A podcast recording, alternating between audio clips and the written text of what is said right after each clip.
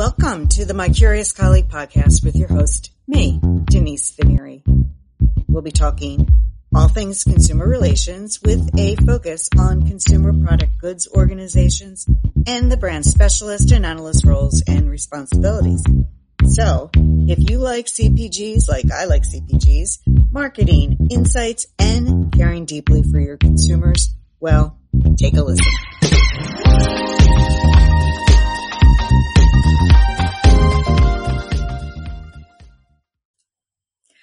Hello, my curious colleagues. Today, my guest is John Cox. John is Senior Manager, Consumer Affairs in Marketing at the Wellness Pet Company. And he'll share some career thoughts on how his path led to the consumer affairs function. A little bit about John. He is a graduate of West Virginia Wesleyan College, where he got his bachelor's. He has two masters, one master's of science at Marshall University and his MBA from Southern New Hampshire. During his 17 years at the Wellness Pet Company, he has honed pet food skills by working on the operations and product development teams in various roles. In his current role, which he transitioned to in early 2011, he rebuilt the consumer affairs team based at the home office in Tewksbury by bringing back in-house many traditional PR agency functions. John was elected to the SOCAP National Board. SOCAP is the Society of Consumer Affairs Professionals. He was elected back in 2018. In 2020, he was elected to serve as the chair-elect and most recently, he is the current chair, where he is dedicated to keeping SOCAP at the forefront of professional development associations for the consumer experience industry. So, hello, John, and welcome to the podcast. Hello, Denise. Very excited. Thanks for having me. So, let's start with the career piece first. How would you say that your prior career experiences because you, you mentioned a couple different types of teams you were in led you to this career now leading the consumer affairs function? Sure. So, I mean, our, you know, the role of consumer affairs is so cross-functional across, you know, so many different teams.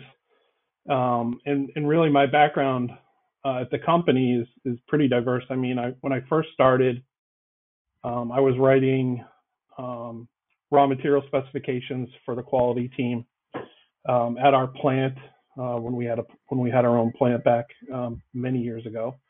Um, and and I started to do some some different things at the company and on the operation uh, and from the operational side, um, some yield studies uh, to make sure and confirm that that our co-manufacturers were charging the proper cost per pound of food.